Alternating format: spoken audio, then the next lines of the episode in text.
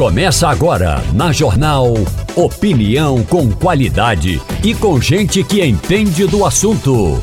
Com Igor Maciel, Eliane Cantanhede, Romualdo de Souza e os jornalistas do Jornal do Comércio, deixando você bem informado. Passando a Limpo.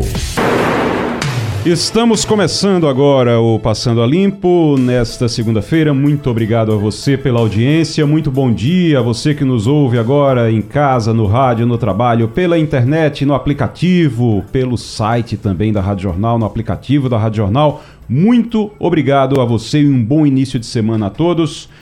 Ivanildo Sampaio, bom dia. Bom dia, Igor. Bom dia, companheiro da bancada. Bom dia, ouvintes da Rádio Jornal. Terezinha Nunes, muito bom dia. Bom dia, Igor. Bom dia, Ivanildo. Bom dia, Romualdo. Bom dia, ouvintes. Romualdo de Souza, bom dia em Brasília.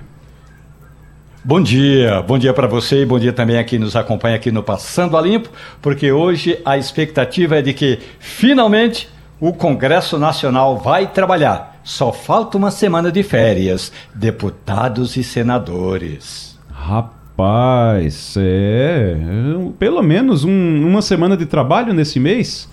Ao menos uma semana? Bom, a expectativa, exatamente. Até porque no Congresso Nacional tem dois importantes vetos que precisam ser analisados.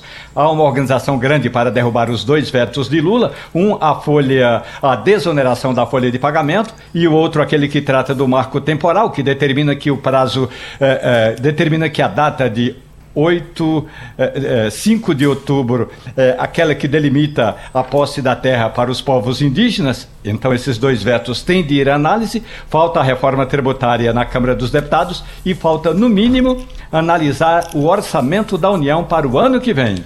Hoje é dia 11 de dezembro, é o dia do engenheiro. Estou aqui sempre com a folhinha que Ciro Bezerra deixa aqui com a, a, folhinha do calendário, ele deixa aqui, eu sempre pego aqui para dar uma lida. Dia do Engenheiro, parabéns a todos os engenheiros desse país que nos ajudam, ou pelo menos é, nos ajudam, com certeza, a ter a infraestrutura que nós precisamos para poder viver, para poder é, evoluir, para poder nos desenvolver. É difícil porque é uma, uma profissão que precisa ainda ser mais valorizada. A gente precisa de mais infraestrutura, a gente precisa, com certeza. Mas parabéns aos engenheiros. Não é bom, Terezinha? Exatamente, precisa pagar mais aos engenheiros. Precisa pagar mais, tá vendo? O salário dos engenheiros está muito baixo e tá, é, não, havendo, não está havendo estímulo para a engenharia. Então, eu acho que é preciso pensar nisso, porque, como você colocou, Igor, o engenheiro é fundamental, sobretudo num país que precisa de tanta infraestrutura como o Brasil.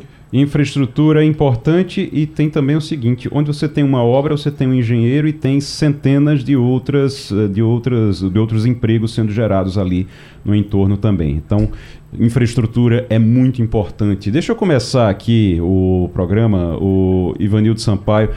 É, eu queria discutir com vocês aqui, primeiro com o Ivanildo, essa fala de Lula no evento que ele participou do PT, um evento, é uma conferência eleitoral e também para o programa de governo do PT para 2024.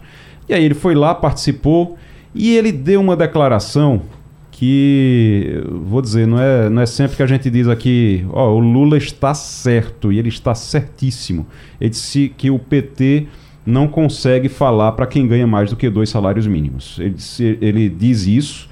O, o, na fala, a fala dele foi exatamente essa. Ele diz: o PT não consegue se comunicar com, com quem ganha mais do que dois salários mínimos. E aí ele diz: o, o metalúrgico que ganha 7, 8 mil reais no mês, é, o metalúrgico ganha 7, 7, 8 mil reais por mês. Ele disse, ele não vota mais no PT. É um, o, o, PT é um partido que nasceu ali do sindicato dos metalúrgicos. E ele diz, o metalúrgico não ganha mais, não vota mais no PT. O que acontece, e aí ele aponta algumas coisas, ele diz que o PT não sabe mais, não sabe mais conversar com essas pessoas. O que foi que aconteceu, Ivanildo Sampaio? Vou falar, mas deixa eu primeiro fazer uma homenagem aqui ao Clube de Engenharia de Pernambuco Opa, e ao beleza. Clube de Engenharia do Rio de Janeiro, que foram fundados no dia 11 de dezembro.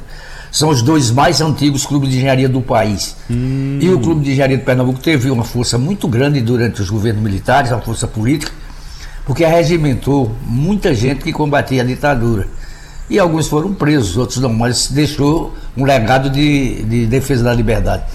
Mas Importante. com relação à Lula, ao PT, é um samba de crioulo doido, não é, meu amigo? Uhum. Eu diria a você o seguinte: é, o PT não se entende. Você veja que, que, todos os dias, ou quase todos os dias, a presidente do partido, a deputada Liz Hoffmann, critica o ministro da Economia, que é o melhor ministro que o presidente da República tem.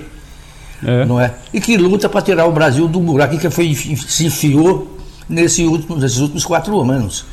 Então é muito difícil você ser presidente com um partido como o PT. O PT é, é um partido, eu acredito, que, que é sem futuro maior, porque ninguém votou em Lula, não. Você votou contra Bolsonaro. Não é? Grande parte dos eleitores que, que votaram Lula na presidência não é porque queriam Lula, não, é porque queriam alguma coisa menos ruim. Então votou-se Lula. É. Eu vou lembrar uma coisa só, e Ivanildo está certíssimo, porque existe uma conexão muito correta entre o que aconteceu, a, a, fala de Lula, o que fala, o que Lula discursou, reclamando do próprio PT, e a confusão que teve esse mesmo evento também, durante esse período dessa conferência, entre Haddad e Gleisi Hoffmann porque Gleisi Hoffmann disse que o Estado tem que gastar mais, tem que gastar tudo que puder e pronto, porque déficit é, é o que faz o país crescer e eh, Haddad foi lá e disse, olha, déficit não faz o país crescer não. O país está acumulando déficit de 1 trilhão e 700 bilhões e não cresceu. Então, assim, ele foi bem duro, inclusive, disse, ó, esqueçam essa história porque isso aí não, não existe. Né, Terezinha? Exatamente, disse, déficit não faz o país crescer. Deu uma resposta direta a Gleisi Hoffmann, mas não é ela só o José Guimarães, que é o líder do PT na Câmara, disse claramente: ou a gente gasta ou a gente se desestrutura. Gleice também falou na questão das eleições, e aí Lula, realmente, com aquele sincericídio dele enorme, né, junto ao PT, ele é muito sincero no PT, com o PT, ele, ele, ele tocou a mão na, na ferida. Realmente o PT hoje é um partido de um a dois salários mínimos. Quem pensa melhor, quem tem maior discernimento das coisas, está se afastando do PT. Então nasceu realmente na base, nasceu na pobreza, mas foi se afastando e hoje é um partido que não consegue ampliar os horizontes. A classe média rejeita o PT e, enfim, a grande dificuldade dele é exatamente com as pessoas que fazem a opinião. Sabe qual é a questão que, que acho que é muito importante, é, Terezinha? O, o PT nasceu de uma classe intelectual. PT nasceu de uma classe intelectual. PT nasceu de uma, ali entre os operários, mas nasceu de uma classe intelectual, nasceu de uma classe média, inclusive. Sim, do que era a classe média naquela da época. A esquerda, né? A esquerda. esquerda. E hoje não consegue dialogar com essas pessoas de maneira nenhuma. É interessante porque o que Lula falou ontem, Mano Brown falou em 2018. Vocês lembram do que Mano Brown falou em 2018, quando o PT estava prestes a perder a eleição é, contra o Jair Bolsonaro? Foi que o Mano Brown falou naquela época. Ele disse o seguinte: vim representar a mim mesmo e não representar ninguém. Isso foi num discurso na frente de Haddad e de toda a cúpula do PT. Ficou todo mundo constrangido na hora. Vim representar a mim mesmo e não representar ninguém. Não gosto de clima de festa.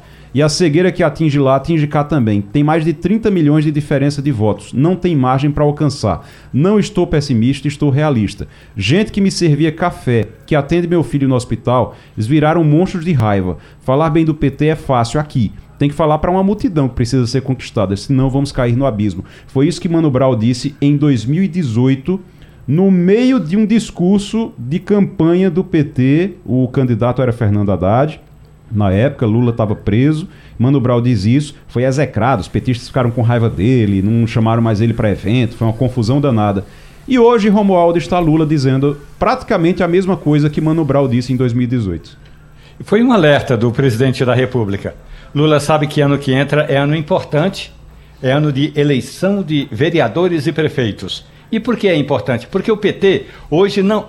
Aliás, o, atualmente o PT tem pouco mais de 10 milhões de filiados. Não é o maior partido em termos de filiados. É o maior partido, é, aliás, é o segundo maior partido em termos de deputados federais, contando a eleição do ano passado. Por, uh, portanto, o presidente Lula uh, tem razão em puxar a, a orelha dos dirigentes partidários. E aí, quando a gente escuta, escuta discursos do tipo: ó, oh, a gente precisa gastar mais, é importante importante gastar mais, independentemente de quando a conta vai ser paga, a gente se dar conta de que esse discurso continua, do ponto de vista é, financeiro, irresponsável. Ou seja, faz a conta agora, depois a gente ajuda, ajuda, ajunta aí um monte de gente para pagar essa conta. É, e eu vou dizer uma coisa, até é, é, reforçar o que Ivanildo disse no início, viu, Ivanildo?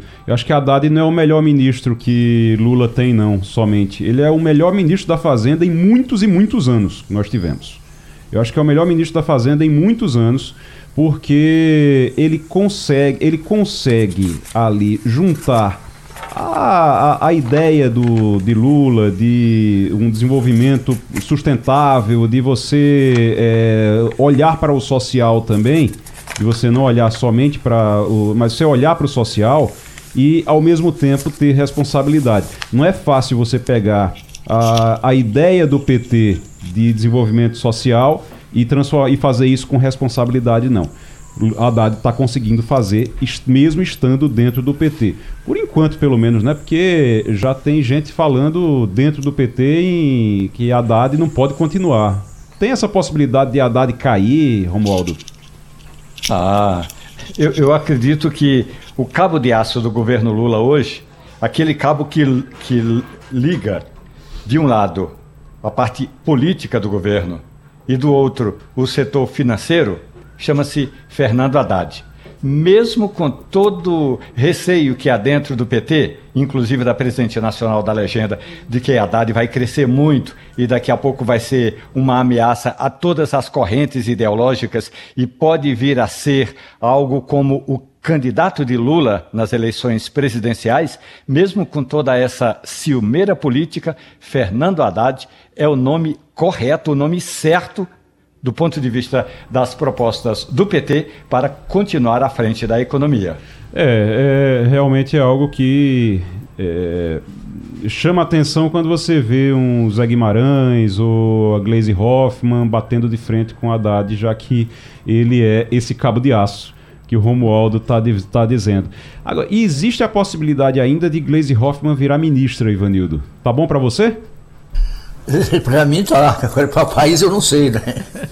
O PT não tem jeito, companheiro. O PT é um partido maluco, é um partido é, que não tem uma estrutura de, de, um partido que seria um partido racional. Uhum. Então, são as brigas internas, são alguém queimando o presidente de dentro do próprio partido.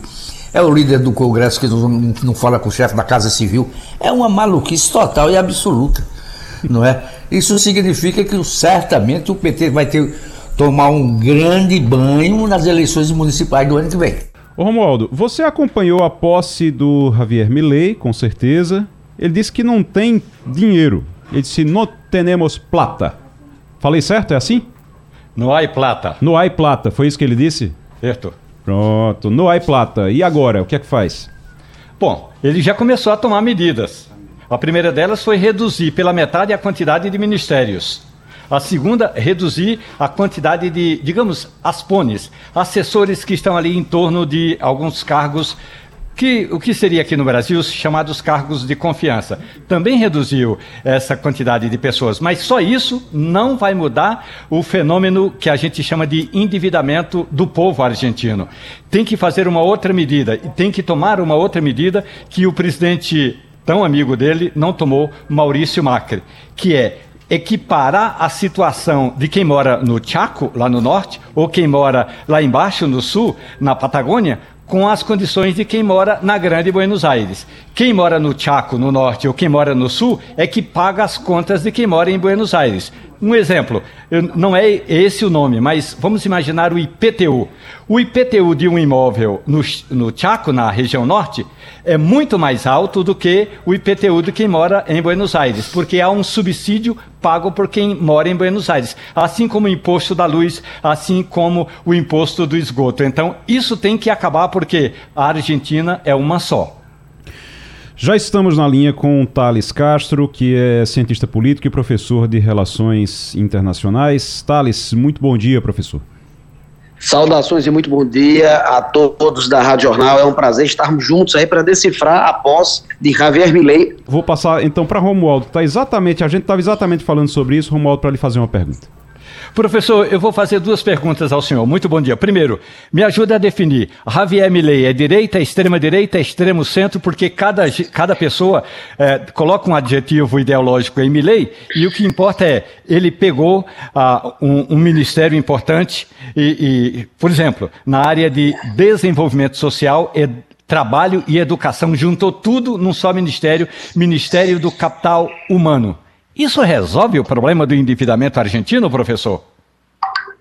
Excelente pergunta, Romualdo. Bom dia, querido. Olha, é muito comum é, presidentes que surgem com fórmulas mágicas é, fazerem enxugamento da máquina pública não é, condensando ministérios, é, fazendo fusões de ministérios. E, na verdade, isso é muito mais um slogan político, né, um slogan de marketing, do que de efetividade da gestão, porque você juntar ministérios aparentemente antagônicos, né, com pastas bem distintas, ele não gera necessariamente uma economia de escala que possa gerar eficiência, porque as mesmas pastas continuarão, continuarão sob, forma de diferentes é, de diretivas ou secretarias, não é de segundo ou de terceiro escalões. Mas de qualquer maneira é um impacto, né? O que foi muito marcante é quando ele diz que não não há plata, não há dinheiro, né? E ele e aí a, a novidade dele e dos seus antecessores peronistas, aí no caso, é a de que a boa parte desse arroxo fiscal, dessa reestruturação fiscal, fiscal para tentar colocar a Argentina no trilho vai depender substancialmente, pelo que ele disse, do Estado. Ele não vai punir a classe trabalhadora, ele não vai arrochar a classe produtiva, né, a elite empresarial argentina. E isso é uma novidade, isso é algo realmente novo. Outra, outra novidade na fala dele de posse foi que ele, economista, né, de 53 anos, ultraliberal, anarco-capitalista, ele vai dizer que num primeiro momento a situação vai piorar não é? É muito estranho, né, Romualdo, você e eu que acompanhamos, nós todos, né, que acompanhamos política já há tanto tempo, quando o presidente tem a, é, digamos assim, a transparência e o excesso de honestidade, digamos, de dizer que a situação vai piorar no primeiro momento, né? Mas é, é típico porque na economia você tem esses choques e a melhora se dá no médio e longo prazo. Ele foi honesto, uh, fundamentalmente, no momento posse, não sei se seria o adequado, mas isso aí foi muito marcante também. E por fim, para nós nós começarmos aí a decifrar essa, essa caixa de Pandora é a de que ele menciona que nenhum governo recebeu uma herança pior do que está recebendo agora uh, o Javier Milei. Isso também é muita é, repetição num cenário político eleitoral que a gente tem muito comum aqui na América Latina, Romualdo. Eu, se fosse Fernando Haddad nessa discussão com o PT se déficit é bom ou ruim, eu mandava, mandava o seguinte recado: eu dizia, rapaz, se déficit fosse bom, a Argentina, a Argentina era o país mais rico do planeta, mais, mais igual, igualitário do planeta. Terezinha Nunes. Bom dia, Thales. É, ontem, na fala de Milley, realmente ele foi muito sincero quando disse que as coisas iam piorar, até porque ele sabe que vão piorar e o argentino deve estar sabendo também. Isso. Mas, enfim, o que o grande nó parece ser a dependência de mais de 40% da população do, da Grande Buenos Aires de subsídio do governo direto a chamada transferência de renda que vinha mantendo realmente a economia ainda com certo fôlego. O que isso. Milley vai fazer para resolver isso? Ele vai promover uma grande reforma do Estado. Ele vai diminuir o peso, o tamanho do Estado, adequando a uma situação de déficit que é estrutural, aliando a uma situação de baixíssimas reservas cambiais e adequando ao Estado que está semi-quebrado. Quando você faz esse tipo de é, reestruturação, você, passada a lua de mel, né, que são aqueles ali 100 primeiros dias, você entra num meio que no inferno astral, né, azeda geralmente a relação com o parlamento, piora a imagem dele perante a população e corrói também a sua capacidade de manobra uh, junto à mídia. Né? Então, o que acontece é que ele, imprimindo esse senso de realismo, de que a situação vai piorar, de que o déficit fiscal ele tende a, a afundar um pouco para depois reemergir, ele está sendo extremamente pontual como economista, né? no sentido de que tem aquela curva em J, J invertido, né? de piora para depois é, é, melhorar. Agora, só que ele só consegue ter essa emergência aí no médio prazo, ele falou em, em 24 meses para frente, mais ou menos ali, com melhora, se o setor exportador, agroexportador da Argentina, couro, ah, ah, trigo, carne, o setor de vinho, ele, é, eles reagirem de maneira uníssona com essa, essa mudança radical de posicionamento político. Então, Milley, em grande medida, precisa da aliança estratégica do empresariado, que já vinha visualizando a Casa Rosada de, de, de Alberto Fernandes e anteriores com muita desconfiança é? Pela carga tributária elevada, pelos níveis de corrupção absolutamente também elevados, e agora parece que há uma nova ordem. Resta saber se essa nova ordem consegue sustentar para além da lua de mel. é? o dia a dia de um casamento uh, muito turbulento que vai ser para além dos 100 dias de governança do Milei. Thales Castro é cientista político e professor de relações internacionais. A gente está conversando sobre a Argentina após a posse do Javier Milei por lá. O Ivanildo Sampaio. Bom dia, professor. Professor, a gente conhece a história da Argentina e sabe que o peronismo sempre esteve por trás de qualquer presidente. A gente também sabe que os militares argentinos não são de ficar muito quietos quando a situação anda muito ruim. A Argentina corre o risco de, se o governo Milei continuar piorando o que já está, sofrer um golpe militar?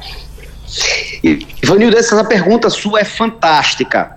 Na verdade, eu acredito que o fantasma do golpismo, a lá século XX, né, a lá 76, quando teve a deposição de Isabelita Perón, não é, sucessora do Perón que morreu em 74, a Guerra Suja começa de 76, vai até Alfonsin, é, vai até Galtieri, na verdade, ali em 83. Esse modelo, acho que ele está um pouco mais distante. Mas não nos esqueçamos que outros formatos de golpismo podem acontecer, que é o que aconteceu com Fernando de la Rua, presidente da UCR, da União Cívica Radical, não é? Quando sofreu uma fritadura imensa naquela crise do panelaço lá de 2001 não é? Naquilo ali foi um golpe, digamos assim, não com tropas em solo, solo, mas uma situação de total impossibilidade dele continuar e ele renuncia ali em 2001, virada para 2002, a Argentina chegou a ter dois ou três presidentes no ciclo de poucos dias, até estabilizar com Eduardo Dualde. Ali foi uma situação de é, total impossibilidade de continuação do Fernando de la Rua da UCR. Então eu acho que uh, no modelo do século XX, golpismos a lá 76, eu os vejo distantes, mas eu vejo presente ainda muito uh, o ranço, digamos assim, é, autoritário peronista em formas de querer é, fritar Milley de um lado e de outro. Sobretudo porque o partido Avança La Libertar, né, aliás, a palavra libertar foi uma palavra muito repetida na, nos 30 minutos de, de, fala ontem de posse do Milley, é, é um partido nanico. É um partido que tem impossibilidade de sustentação uh, uh, política no parlamento. Não é mesmo tendo a, presença da UCR como fiel da balança, não é, na pessoa de Pato Bullrich, não é, que foi candidata e apoiou ele no segundo turno, como também da figura de Macri, né, que são fiéis da balança aí do do, do, do Milley, você tem um partido nanico, então é difícil você manter a governança quando quiser implementar medidas amargas de reforma, onde você não tem capital político de manobra, né, para afiançar essa, essa, essa mudança. Então, essas frituras, viu, Ivanildo, certamente podem acontecer. Resta saber qual vai ser o grau de queimadura que pode gerar no Milei. O Thales, para a gente encerrar, a participação do Jair Bolsonaro na posse chamou a atenção é, tanto para ele, tanto positivo como negativo. Positivo porque ele foi recebido pelo presidente eleito lá da Argentina, é, no hotel, isso foi muito bom para ele, colocou nas redes sociais, mas depois ele tentou aparecer na foto oficial dos presidentes, dos chefes de Estado, e aí foi excluído. Mandaram ele sair porque ele não era chefe de Estado. O, o, o, como é que terminou essa viagem para o, o, o bolsonarismo, para o Bolsonaro em si? Olha, eu acho que ela colhe vitórias parciais, não é? é no momento ali do fervor eleitoral, é, fez um vídeo aí declarando total apoio a Milley, Milley o tratou com muita deferência, há uma comunicabilidade em termos político-ideológicos entre ambos, e ele sentou lá na, na, banqueta da frente, embora assim, um pouco mais na, na, na, esquina ali, mas sentou, participou, e na foto oficial, ali só caberia quem tem, quem tem uh, mandato, né, efetivamente. Agora, o que me impressionou também, viu, foi a foto com e a presença do, do Boric, né, uh, que é de esquerda, né, presidente da vizinha ali, República do Chile, hum. e presente ali, mostrando aí o rei da Espanha também presente, mostrando aí força e apoio ao novo mandatário, hum. o Elacage Pou do Uruguai também, né, relação do Uruguai com a Argentina é uma relação muito intensa, né? Ambos estão no Mercosul junto com o Brasil. E aí foi muito mais uma presença de Bolsonaro simbólica em termos de partilha de opinião, não é ideológica, partidária, etc, do que de efetividade. De qualquer maneira, a gente sabe que o jogo é jogado com as mais diferentes peças e os mais diferentes é, arranjos e artimanhas para naturalmente preservar-se sempre na visibilidade. O Brasil, é, o fato de Lula não ter mandado um. Nem, nem ter ido ele, nem ter ido o vice-presidente, é, ter mandado o, ministro das Relações Exteriores, o Mauro Vieira, é, cria algum problema entre os dois países ou não, porque no fim das contas a Argentina precisa e o Brasil também? Não, eu acho que não cria um problema de imediato, não. É uma mensagem não é, simbólica de que Brasil e Argentina, nesses próximos anos, irão caminhar por trilhas distintas, mas que sabe-se que na relação de Estado, por serem ambos fundadores do Mercosul uh, e ambos precisarem mutuamente aí de parcela de suas economias e investimentos, uh, ela vai continuar, essa relação vai continuar, não é firme e forte, mas com uma certa frieza no, na, no, no cume da montanha, no cúpula, no cúpula é, no, efetivamente dessa relação. Agora, eu acho que é, dano, arranho material não seria nada, é, digamos assim, sem precedente. Estado está presente, não. Muito bem. Thales Castro, professor de Relações Internacionais, cientista político, conversando com a gente aqui sobre a Argentina. Professor, muito obrigado. Muito obrigado pelo convite. Um abraço a todos. Rádio Jornal. Bom dia. Romualdo de Souza, uh, além de tudo, além de, de, dessa coisa com a Argentina, Zelensky veio ao Brasil. O presidente da Ucrânia veio ao Brasil, passou pelo Brasil, queria conversar com Lula e Lula mandou dizer que não ia. Que história é essa? É, o presidente da Ucrânia, quando estava vindo é, lá do leste europeu, ele passou primeiro em Cabo Verde, reabasteceu o avião, esteve é, reunido com representantes do governo e a diplomacia ucraniana entrou em contato com o Ministério das Relações Exteriores do Brasil, dizendo que Zelensky iria ficar pelo menos duas horas em solo brasileiro e que poderia e que gostaria de se encontrar com o presidente Lula. Houve uma avaliação do ponto de vista do Itamaraty e uma avaliação do ponto de vista do Palácio do Planalto. Do Planalto é que não havia um tema específico pedido por Zelensky. Do ponto de vista do Itamaraty, o encontro entre Lula e Zelensky já tinha ocorrido, então também não fazia muito sentido. Então a diplomacia recomendou e Lula disse que não iria se encontrar com Zelensky. O presidente brasileiro tinha tempo, mas não quis. Poderia, por exemplo, como foram duas horas e meia, não. não necessariamente o encontro seria na base aérea. Poderia ser na base aérea, onde é mais seguro. Mas tem uma cafeteria ali no aeroporto, poderíamos se encontrar numa cafeteria. Tem cafeterias mais próximas, tem restaurantes, tem lugar para uma reunião. Mas Lula preferiu não se encontrar com Zelensky, principalmente porque não havia um tema específico para conversar com o presidente da Ucrânia.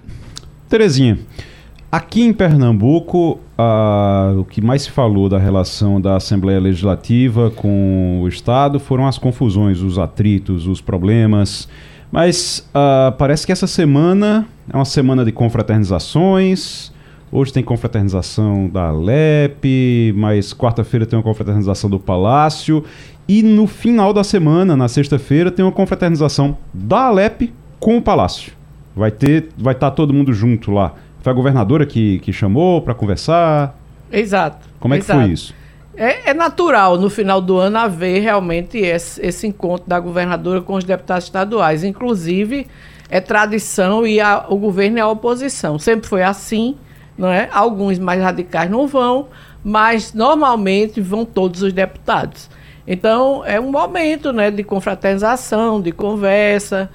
E essa semana também devem ser, é, vão ser votados, aliás, na, amanhã aqueles três projetos últimos da governadora na Comissão de Justiça. Na Comissão de Justiça. Exatamente. Passam tranquilo? Passam tranquilo, entendeu? Uhum. Inclusive a questão do da lei Robin Hood, né, do, do ICMS. A gente está falando da, principalmente do ICMS e do bônus livro. Bônus né? livro. Uhum. E, e, um, e sim, um projeto de reestruturação administrativa que, na verdade, foi requisitado pelo deputado Valdemar Borges, porque ele quer inserir uma emenda que é, impede que o capital estrangeiro tenha mais de 49% das ações de empresas estatais. Ah, tá. Ok. Mas ah, ah, nesse caso, ok, mas eh, esses projetos eles passam principalmente a redistribuição de ICMS, que para fazer justiça com as prefeituras menores aqui em Pernambuco. Exato. Isso passa e o bônus livro também, né? Sim.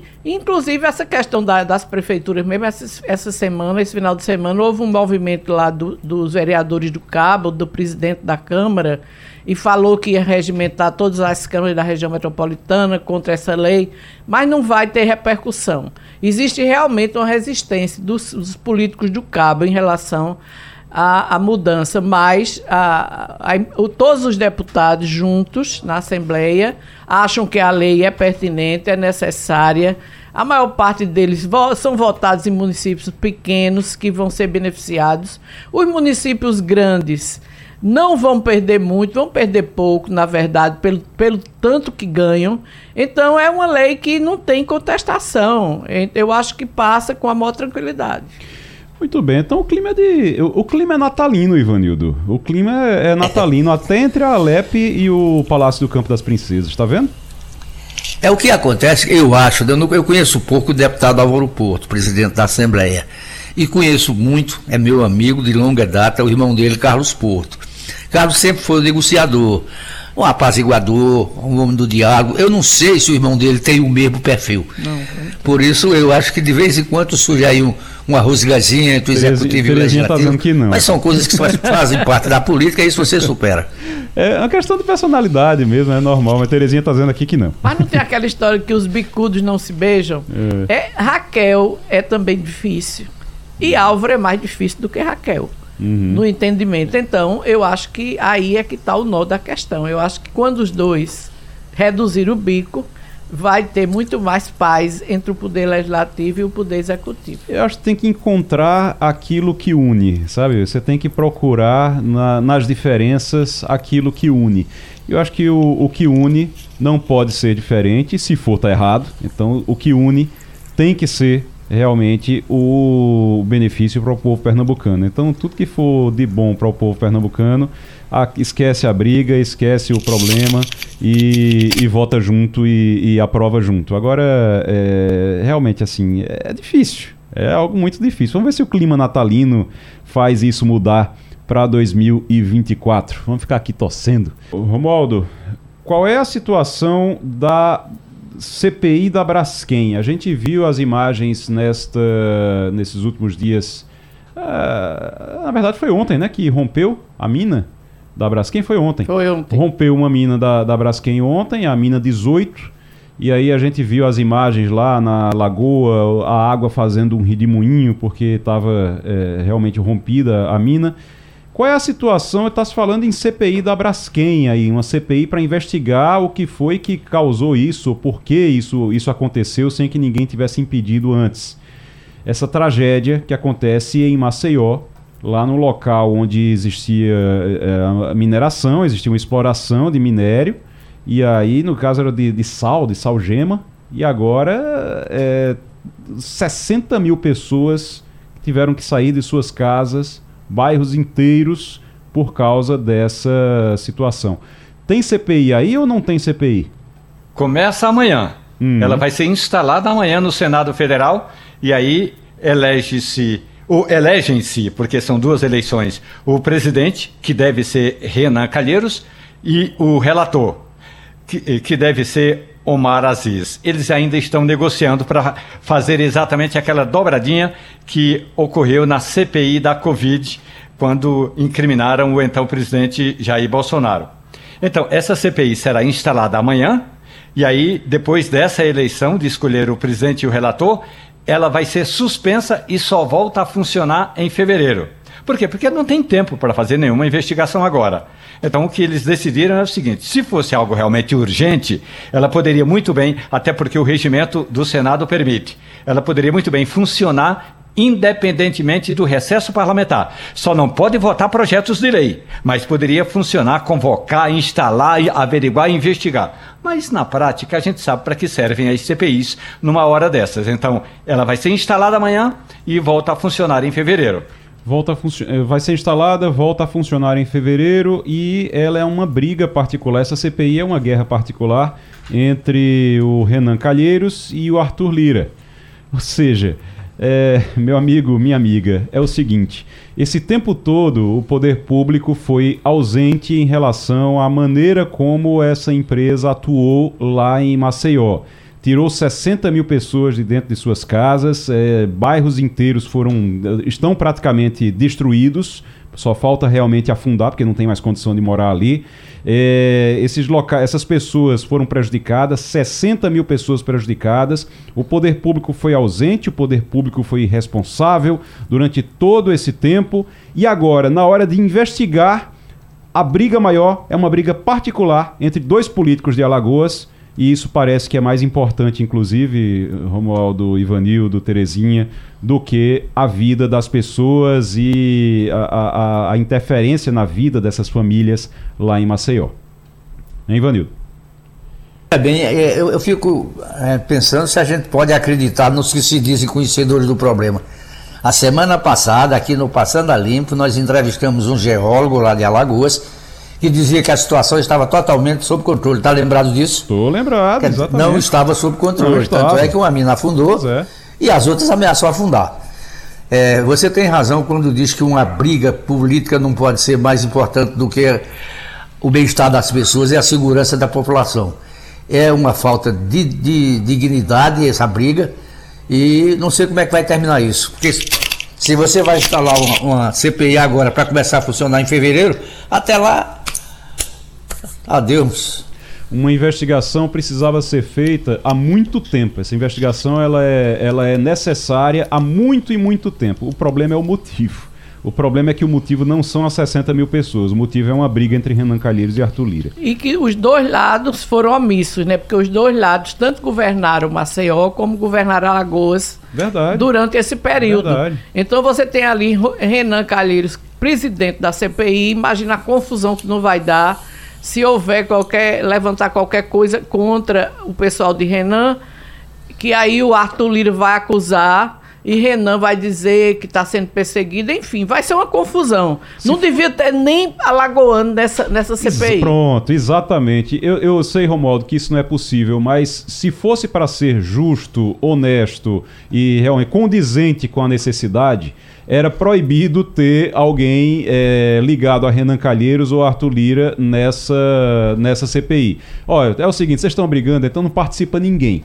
Ninguém vai participar, nenhum dos dois vai ter interferência na CPI. Sei que, não, que isso não é possível, Romualdo, mas é o que seria até, justo.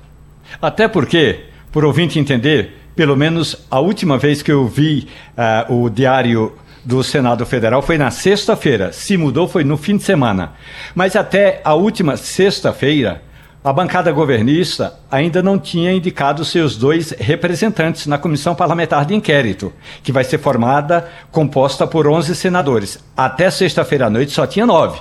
Ou seja, o governo, o governo Lula também não quer a CPI, porque entende que uma investigação profunda nessa empresa, nessa uh, empresa chamada Braskem, pode é, bater a porta do, do, da Petrobras, porque a Petrobras tem capital dentro da Braskem. Ou seja, na prática, Renan Calheiros, que propôs a CPI, quer comandar a, a investigação. Mas o governo federal que tem pelo menos é, condições de dizer, gente, a gente já trabalhou, já operou, ou o Estado brasileiro já tomou as necessárias medidas, pois o governo não quer a CPI ou tem operado para que ela não ande, justamente por quê? Porque tem receio que na investigação acabe se desdobrando aí para o lado da Petrobras. Só a gente vai conversar com a Eliane Cantanhede agora. Tá na hora? Vamos lá então. Eliane Cantanhede vai conversar com a gente a partir de agora aqui no Passando a Limpo. Eliane, muito bom dia para você. Bom dia, bom dia Igor, colegas ouvintes. Tudo certo? Como é que foi o fim de semana? Ai, foi ótimo, foi um dia lindo. Aqui em Brasília agora não tá aquele calorão, tá quente, mas não tá aquela coisa de passar mal. E muito solar, muito. tava bonito. E aí? Que coisa, aqui também, aqui tá um calor danado, viu? Ontem tava um calor aqui que ainda bem que deu uma chuvinha à noite, pelo menos onde eu tava, deu uma chuvinha à noite que aliviou, mas é, tava um calor que parecia que a gente tava. É, é, tem aquela, aquela assadeira aquela assadeira que você assa no, sem, sem óleo, aquela assadeira sem é fryer. É fryer. Pronto, aquilo ali, aquela assadeira sem óleo, eu eu tava me sentindo dentro de uma ontem. Mas aí depois deu uma chuva e aliviou um pouquinho. Ô, Eliane, é, como é que tá? A Milei tomou posse prometendo uma nova Argentina, cortando ministérios, trazendo muita é, imprevisibilidade para o país, porque ele inclusive dizia que ia é, anunciar já as medidas econômicas, agora adiou, não vai ser, por, não vai ser agora, daqui a alguns dias. É, a situação também com o Brasil, eu estava dizendo aqui que a situação com o Brasil, estava falando aqui no intervalo, o Brasil, em algum momento, a Argentina vai precisar do Brasil. A situação da Argentina não é boa. A Argentina precisa mais do Brasil nesse momento do que o Brasil da Argentina, embora a Argentina seja muito importante para a gente também. Qual é a do Milley, pelo menos em relação ao Brasil, nos próximos, nas próximas semanas? Bem, o que ficou claro é que o Milley está se arvorando como o grande líder de direita aqui na América Latina. Né? Você vê pelo perfil de quem ele convidou para posse. Foram lá o, o, Jair Bolsonaro do Brasil, é, todo feliz, sorridente, abraço para cá, abraço para lá. Ele chamou o Viktor Orbán da Hungria, que é um líder é, forte da direita na Europa, é, o Zelensky da Ucrânia, enfim, ele está se colocando como líder da direita aqui no continente o Brasil é considerado um líder à esquerda com o Lula. Né? Então, isso já começa mal, e tudo que começa mal tende a ser. É, ficar ruim até o fim. É, o, a imagem do enviado do Lula, o, o chanceler Mauro Vieira, com Milley, foi uma imagem simpática os dois sorridentes, é, gentis, né? O Mauro Vieira, inclusive, pegou a mão do Milley com as duas mãos, num gesto assim de simpatia, né? Uh, mas a situação, claro, que não é boa. E aí você tem toda a razão, né? O Brasil precisa da Argentina, mas a Argentina precisa muito mais do Brasil, porque a Argentina está mergulhada num caos e a gente não vê luz no fim do túnel a dívida com o FMI é monstruosa, as reservas da Argentina são é, insuficientes, são micro, né? E pela primeira vez na história, a situação social na Argentina está pior do que no Brasil. Então, são vários desafios para o Milley é, o Milley é muito, vamos dizer assim, peculiar. Ele está tentando fazer um ajuste de imagem, porque ele era muito estriônico, amalucado na campanha, e agora ele tenta ser, pelo menos, aspas, normal mas ele começou cortando os ministérios ao meio, né? Eram 18 ministérios, ele cortou para nove e, inclusive, cortou o Ministério da Educação. A educação é, foi fundido com outros ministérios, no Ministério Social, é, e o, o Milley defende Estado mínimo. Bem, é, vamos ver se vai dar certo. De qualquer jeito, o que acontece lá respinga aqui. E a situação é muito ruim dentro do país, né? Essa situação social que eu acabei de falar, né? Que pela uhum. primeira vez é pior do que a do Brasil. E o que o Milley anuncia é um pacote violento de medidas, ou seja, contenção de gastos, corte de salário, essas coisas todas que estão aí na, vamos dizer assim, no manual do FMI, do Banco Mundial, é, do Banco é, de Desenvolvimento aqui da América Latina, enfim. É, a coisa não vai bem. A coisa realmente não vai bem. Mas Vamos torcer, né? O Milley hoje adiou o anúncio, como você disse, das medidas violentas, Sim. mas em algum momento ele vai ter que anunciar. Né? Ele vai ter que anunciar os cortes. E aí, será que a população e o eleitorado argentino vão ficar felizes? É difícil conciliar isso, pragmatismo econômico com popularidade. Eliane Cantanhede, na Rádio Jornal, Terezinha Nunes. Bom dia, Eliane. Amiga, a gente viu no, aí no final de semana, depois daquela daquele rompante de Lula ameaçando romper com Maduro se ele realmente fosse para a guerra, é uma abaixada de bola do, do, do Maduro, né? Ele a, a, até assumiu a possibilidade de fazer um acordo, de discutir um acordo com a Guiana. Você você está vendo a possibilidade de Lula participar desse primeiro encontro que Maduro vai ter com a Guiana, que está previsto para essa semana? É, Terezinha, essa situação é muito delicada, né?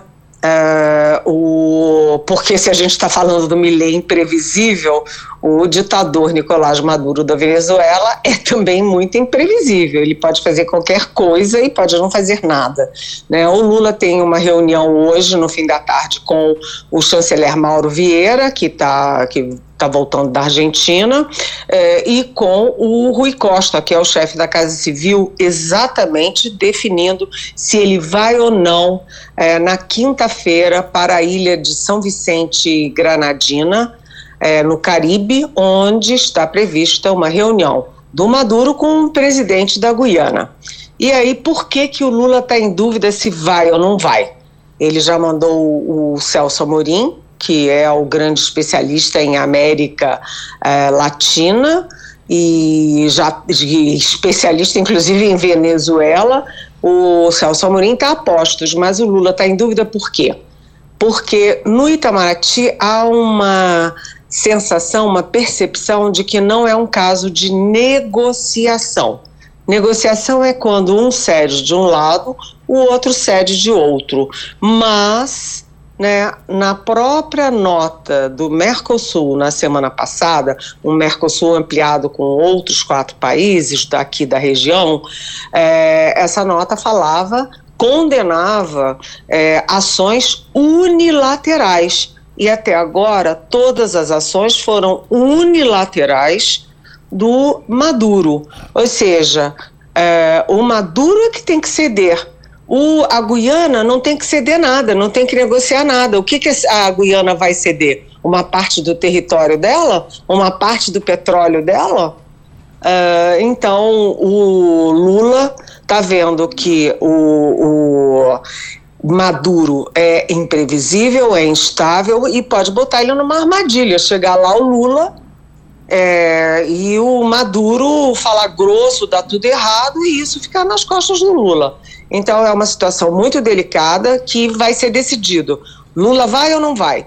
Ah, na minha opinião, o Lula só vai se houver algum tipo de decisão, de definição prévia. Vai chegar lá com tudo pronto só para anunciar. Se for para negociar, acho que o Lula acaba não indo. É, é, sinceramente, se não souber direitinho qual é o humor do Nicolás Maduro, Eliane, eu acho meio difícil você se meter numa, numa, numa confusão dessa. Há, há, uma coisa que falam muito, não sei se, se procede, mas que falam muito é que o, tanto o Nicolás Maduro quanto o Hugo Chávez, eles tinham personalidades muito parecidas, só que o Hugo Chávez era mais inteligente. É isso mesmo?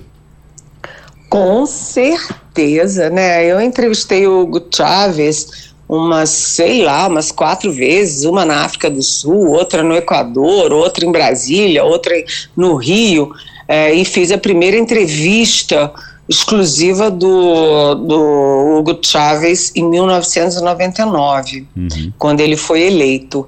E o Hugo Chávez, é, todo mundo acha que ele era um fanfarrão, maluco, é, idiota, tosco. Não, ao uhum. contrário.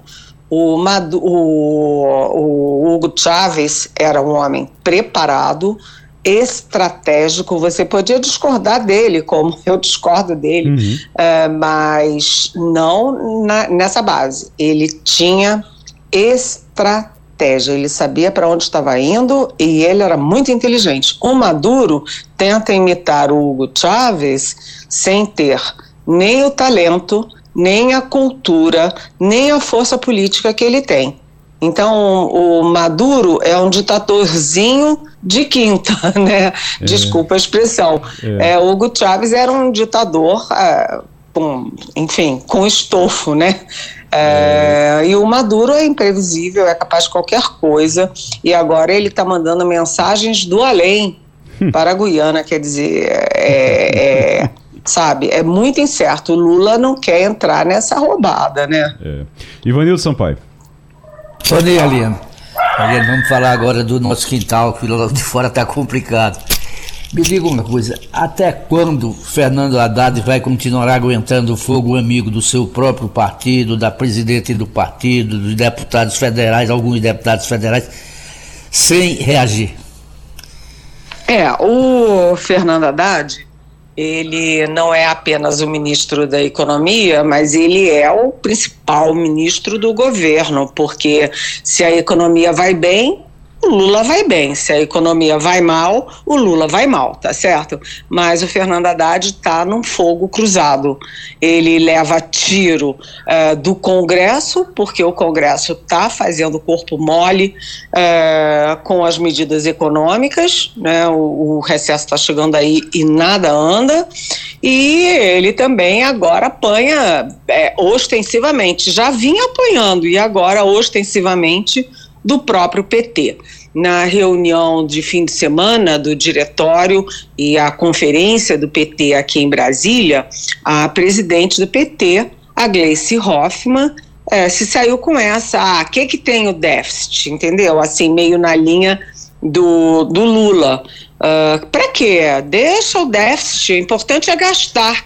Aí veio o companheiro dela, o Lindbergh Faria, deputado federal, também nessa mesma linha, e, por último, o líder do governo na Câmara, deputado José Guimarães, que é do PT, também na linha de dizer que há ah, um pouco de déficit, não, vamos fazer déficit. E o PT está olhando a eleição das prefeituras no ano que vem. Ou seja, vamos gastar para eleger os nossos candidatos. E o Haddad está pensando no país, na economia do país. Então o Lula tem que optar ou olhar para o próprio umbigo para eleger os petistas no ano que vem, ou olhar para o Brasil e ver um Brasil com mais estável e uma reeleição ou a eleição de um indicado uh, por ele em 2026. O Lula tem que bater esse martelo. Aliás, tem uma reunião é, agora de manhã, do Lula com o Haddad, com o chefe da Casa Civil Rui Costa, com o Alexandre Padilha, que é o ministro da, da Articulação Política, e os líderes na Câmara, no Senado e no Congresso. Exatamente, para definir, vem cá, é, é para bater no Haddad? O que, que o Haddad vai fazer? Eu acho muito difícil ele sair mas ele não feliz com essa situação não tá, né? O PT para um lado e ele para o outro. Eliane Cantanhede na Rádio Jornal, Romualdo de Souza. Eliane, bom dia. Curiosidades na posse do Milley que podem não mudar o seu dia, mas vai acrescentar algo como, por exemplo, ele abraçou o presidente Zelensky por 42 segundos e no final do abraço deu a Zelensky um chanukiá, que é aquele candelabro de nove velas, que é o símbolo do judaísmo. Ou seja, ele mostrou a Zelensky de que lado ele está nessa situação. Mas a, a outra questão é, à noite teve uma celebração no teatro, no Teatro Colón, e tinha muita gente por lá, e Milley tinha prometido uma entrevista a um amigo digamos, de infância, que está trabalhando numa rede de rádio da Argentina. E aí, conversa vai, conversa vem, vinho vai, vinho vem. 15, mais ou menos 20 para meia-noite, o Milley mandou chamar o repórter quando começou a conversa. Só que tem um detalhe interessante: essa rádio, todo dia, qualquer dia, qualquer, o que esteja acontecendo, quando dá meia-noite, para tudo e toca o hino da Argentina. Milley cantou o hino da Argentina, decorado, ou seja, está melhor do que a Ludmilla. O que, que você está se insinuando, Romualdo? A Ludmilla para presidente do Brasil? Quem sabe, pelo menos de uma legenda feminina. Pois é. é. Bem, o Milley, além dessas coisas todas, ele conseguiu é, pegar aquele bastão, todo presidente da Argentina, quando assume, recebe um bastão. E ele conseguiu imprimir no bastão a, uma imagem dos cinco cachorros dele. Ele que conversa, né? Tem até uma vidente que ele procura é, para conversar com a alma do cachorro preferido, que era o cachorro Conan. E foi essa vidente que disse que ele devia ser candidato, porque ele ia ser presidente da Argentina.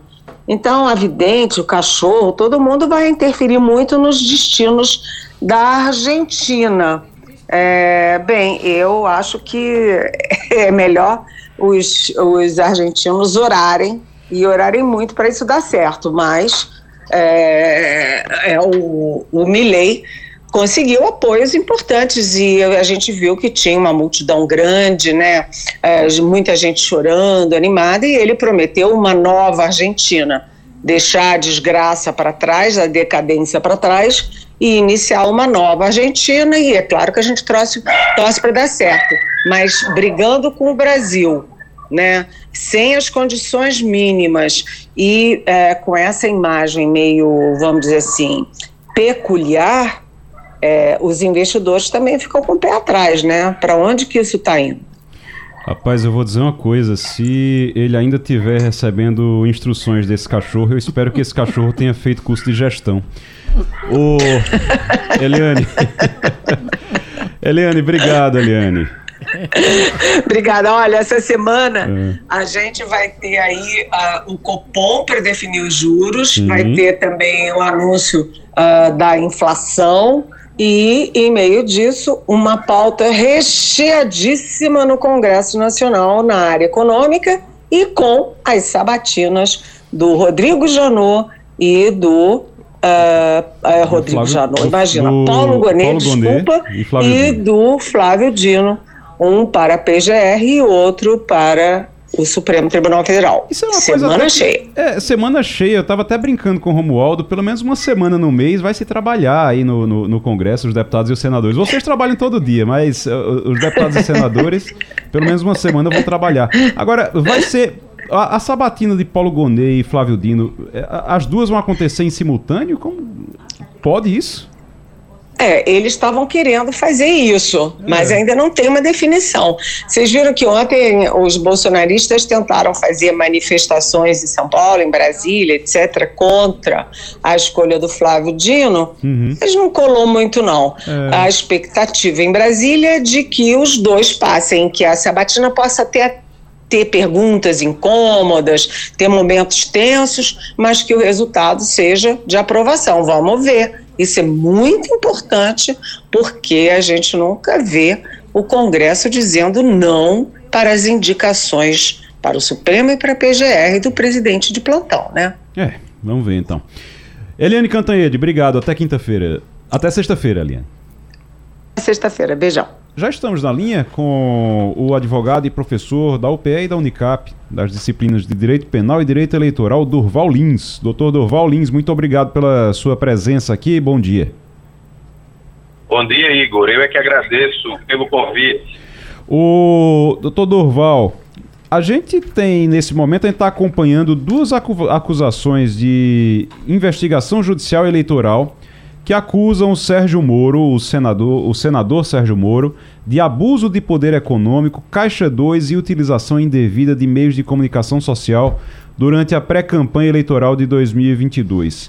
O que se fala em Brasília é que o Sérgio Moro ele é um, ele é um futuro ex-senador já, ele já é tratado como futuro ex-senador. Dificilmente ele vai escapar. O que é que aconteceu com o Sérgio Moro e qual, uh, uh, onde é que vai dar isso? Ele perde o mandato e, uh, no caso do Senado, tem algum suplente ou faz uma nova eleição? Como é que funciona? Igor, mais uma vez, bom dia. É, essas acusações que giram em torno da candidatura de Sérgio Moro, na verdade, têm origem na sua pré-campanha que é um período ainda pouco regulamentado pela Justiça Eleitoral daquilo que pode e que não pode ser feito. As acusações em torno de Sérgio Moro, é, elas dialogam entre si, é? desde a, a utilização equivocada e irregular de meios de comunicação até o abuso do poder econômico. Basicamente, o que é que se entende? É que ele, é, inicialmente, começou como postulante à presidência da República, né, numa pré-campanha à presidência da República, e ele, e normalmente, um, um, um pré-candidato, ele se serve de 10 a 20% do limite de gastos para aquele cargo. E mais adiante, Sérgio Moro é, não foi candidato a presidente da República, e sim ao Senado, em que o limite de gastos era, salvo engano, algo em torno de 4 milhões de reais.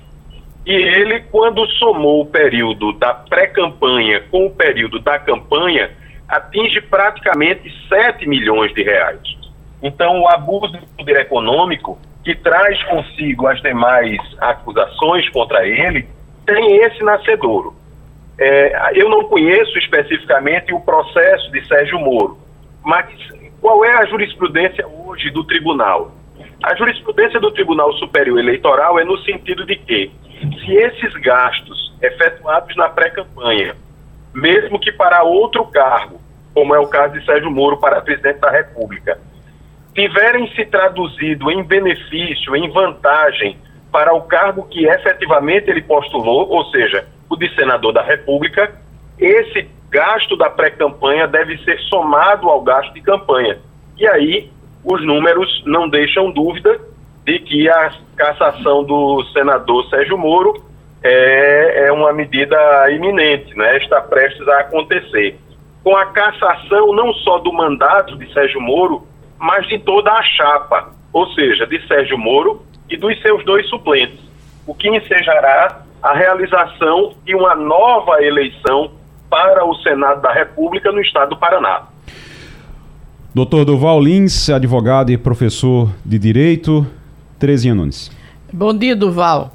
Eu, eu vi aí uma. Eu, eu conversei com a fonte do PT essa semana e sobre a possibilidade de Gleisi Hoffmann ser ministra. E essa fonte me disse o seguinte: hoje, Gleice Hoffmann está mais interessada em ser senadora da República, porque ela conta como certa a cassação de Moro e vai participar da eleição. Mas, enfim, eu ouvi também uma declaração de Sérgio Moro nas redes sociais em que ele, ele coloca essas despesas como despesas partidárias, não foi uma, uma despesa de uma campanha, foi o partido que alugou um, um carro blindado para ele andar, segurança para andar com ele, enfim. E, e assim, muito, considerando muito tranquilo em relação a esse processo, achando que, que vai se livrar. Mas a gente sabe que na política é muito difícil, porque tem interferência política, sim, no judiciário, sobretudo na área eleitoral. E é muito difícil realmente que Moro consiga sair ileso dessa questão. Você acha que é, a, a, justiça eleitoral vai se ater somente ao processo ou você vê a possibilidade de interferência política no resultado? É, Terezinha, como advogado, eu tenho como princípio acreditar na justiça eleitoral e nos demais órgãos do judiciário, cumprindo o papel que lhes cabe. A, a discussão é, no Tribunal Regional Eleitoral do Paraná vai girar em torno da tese O que Sérgio Moro já esboça na sua defesa é de que esses gastos não teriam, esses gastos da pré-campanha, que normalmente ficam entre 10% e 20% do total da campanha, é, eles não se traduziriam, ou não teriam se traduzido, no caso dele especificamente, em benefício para a campanha do Senado, já que em momento algum, durante a pré-campanha para presidente da República, ele teria feito manifestação expressa de pedido de voto para o Senado do Paraná. Não teria discutido questões locais do Paraná, e sim se proposto a discutir questões nacionais. Então, a, a tese a ser apresentada pelo senador Sérgio Moro deve seguir esse caminho. Agora, de fato, se o Tribunal Regional Eleitoral do Paraná aceitará ou não, aí são as cenas dos próximos capítulos que nos cabe acompanhar com crença no Tribunal Regional Eleitoral e nos demais órgãos da Justiça. Rapaz, eu estou vendo aqui que quem entrou com as ações no Tribunal Regional Eleitoral do Paraná foi o PT e o PL, inicialmente até o, inclusive o PL. É, quem lembra de, de, do Sérgio Moro apoiando o presidente Jair Bolsonaro, do PL nas eleições, deve estar tá pensando, é, mas o PL, é porque todos eles estão de olho, tanto o PT quanto o PL, estão de olho na vaga do senador Sérgio Moro. Entre ter um aliado de uma campanha que já foi perdida e uma vaga para o Senado no futuro, é claro que o PL está pensando na vaga para o Senado no futuro e o PT também. O... A gente está conversando com o doutor Durval Lins sobre essa situação do Sérgio Moro, do senador Sérgio Moro. O doutor Durval é advogado e professor de Direito. Ivanildo Sampaio. Bom dia, doutor Durval. A gente já viu que foi caçado o deputado Daltan Dallagnol que também fazia parte da equipe da Lava Jato lá no Paraná. Os processos são idênticos, o processo de Sérgio Moro é o mesmo processo que caçou Dallagnol?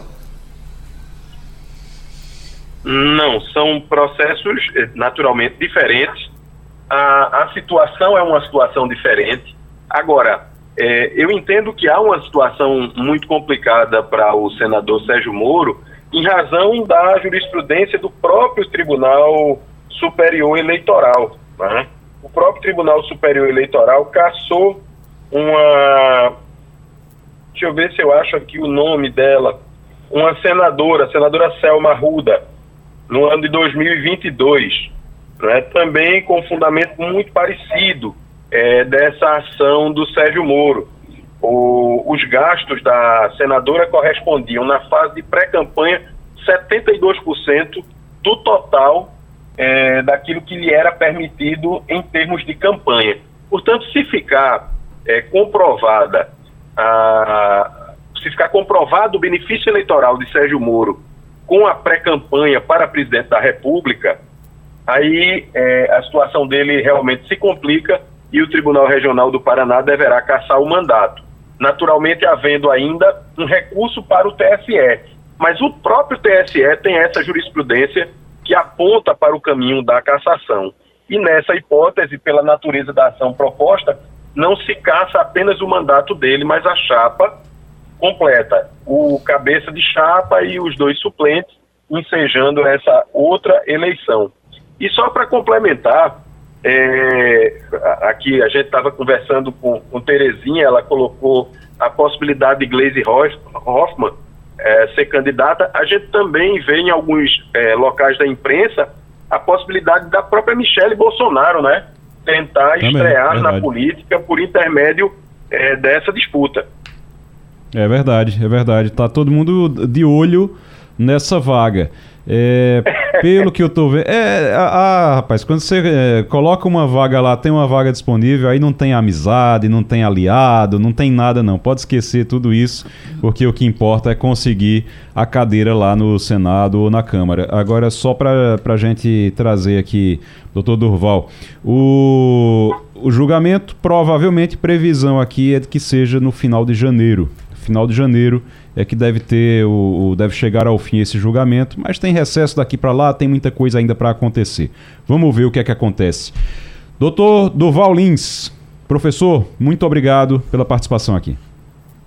Eu é que agradeço a você pelo convite e pela oportunidade de, ainda que pelas ondas da Rádio Jornal, participar desse momento tão bacana, tão relevante com minha amiga Terezinha, com o Romualdo. Muito obrigado. Romualdo de Souza, qual é a perspectiva em relação ao conflito? Ainda não é um conflito, e a gente espera que não chegue a ser um conflito realmente bélico, mas entre Venezuela e Guiana. Tem um encontro entre Venezuela e Guiana, os presidentes, o, na verdade o presidente da Guiana e o ditador da Venezuela é, vão se encontrar. A gente conversou aqui com a Eliane, é, não tem ainda, não se sabe ainda se Lula vai participar desse, desse encontro, mas eu estava vendo aqui que o Brasil está ainda. Essa situação pegou a, a, a, as forças de defesa brasileiras numa situação ainda difícil, porque eles não tem muito equipamento, não tem. Tem tanques que o Brasil comprou que estão sendo testados na Itália ainda, que não. Os testes estão sendo feitos na Itália, que nem vieram para cá ainda. Então, pegou, pegou o Brasil de calça curta nesse momento agora? De... É, é o, o, a defesa não esperava que isso ocorresse, e é bom lembrar, há uma área de fronteira ali na região, na cidade de Pacaraima, em Roraima, que é onde exatamente, ou por onde passa aquela leva de venezuelanos que diariamente entram no Brasil.